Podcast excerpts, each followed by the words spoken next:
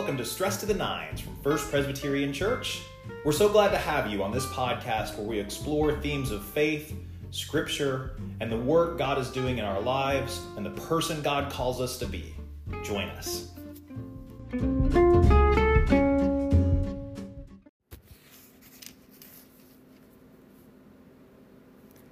Hey, good morning, everybody. Welcome to another edition of Stress to the Nines, coming to you from downtown Fort Smith at the Bakery District today. Special shout out to Bill Hanna for letting me indoors uh, and outside the noise of the coffee company because it is freezing cold outside, and I don't know if I would have made it through our Stress to the Nines if I'd had to do that. But anyway, I'm indoors. I'm nice and warm. I've got the sunshine, and we are going to wrap up chapter 7 of First Corinthians today. So if you're just catching on uh, at this point in the week, um, I would encourage you to go back and read all of chapter 7. This Valentine's week, we've been talking about marriage and singleness. And particularly, we've been talking about the ways in which the Apostle Paul seems to privilege being single as a spiritual act and a spiritual discipline over being married. Uh, he goes to great lengths to say that he doesn't have an issue with people that are married, simply that it's better to remain single an important uh, kind of countercultural message I felt during this uh, Valentine's Day week. So we're going to wrap up today with verses 39 and 40 of chapter 7 of 1 Corinthians. Uh, yesterday we focused on men, today the focus turns to women. A wife is bound as long as her husband lives, but if the husband dies, she is free to marry anyone she wishes, only in the Lord. But in my judgment, she is more blessed if she remains as she is. And I think that I too have the Spirit of God. This is the word of the Lord. Thanks be to God. So, for women in the ancient world, things were quite tricky.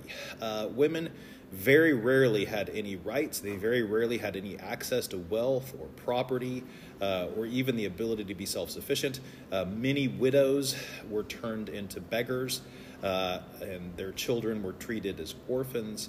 Uh, it was a very difficult world for women in the ancient times. So, if a woman's husband died or if he left her, uh, she was expected to immediately remarry. Paul puts the brakes on this from a spiritual perspective. Paul points out that it is perfectly acceptable for her to marry or not.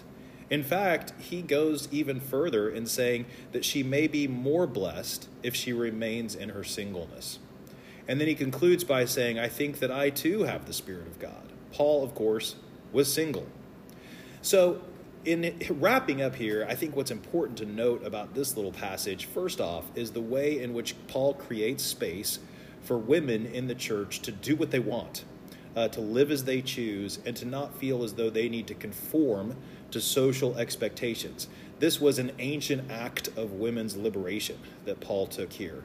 Many of us today think of Paul as somewhat misogynistic, but the opposite is actually true as a man of his time. Uh, Paul benefited from the work of women, benefited from the support of women, and saw women as having a special and valuable place within the church, more special and more valuable than the place that they held in the society which surrounded the church. So, today, as we wrap up this week, I would simply invite us to consider the ways in which we are able to follow through with our discipleship and follow through with our love of God and our service to Jesus in relation to whatever our relationship status might say on Facebook. Are we married? Are we in a relationship? Are we in the it's complicated phase? Regardless, our identity, who we are, who we were supposed to be, our priorities should be shaped first and foremost by the love of Christ which is in our lives. So, let's keep that in mind and let's pray. Holy God, on this day, we are so grateful to you for the gifts that you've given us and for the relationships in our lives. Help us to be faithful to you. Help us to love you. Help us to be shaped by you. Guide us over the course of the days ahead that we might be faithful and loyal in Jesus' name. Amen. All right, that concludes our Stress to the Nines for this morning. I'll be back with you Monday. We will turn our attention to chapter 13 of 1 Corinthians, the famous love passage. I'll see you then.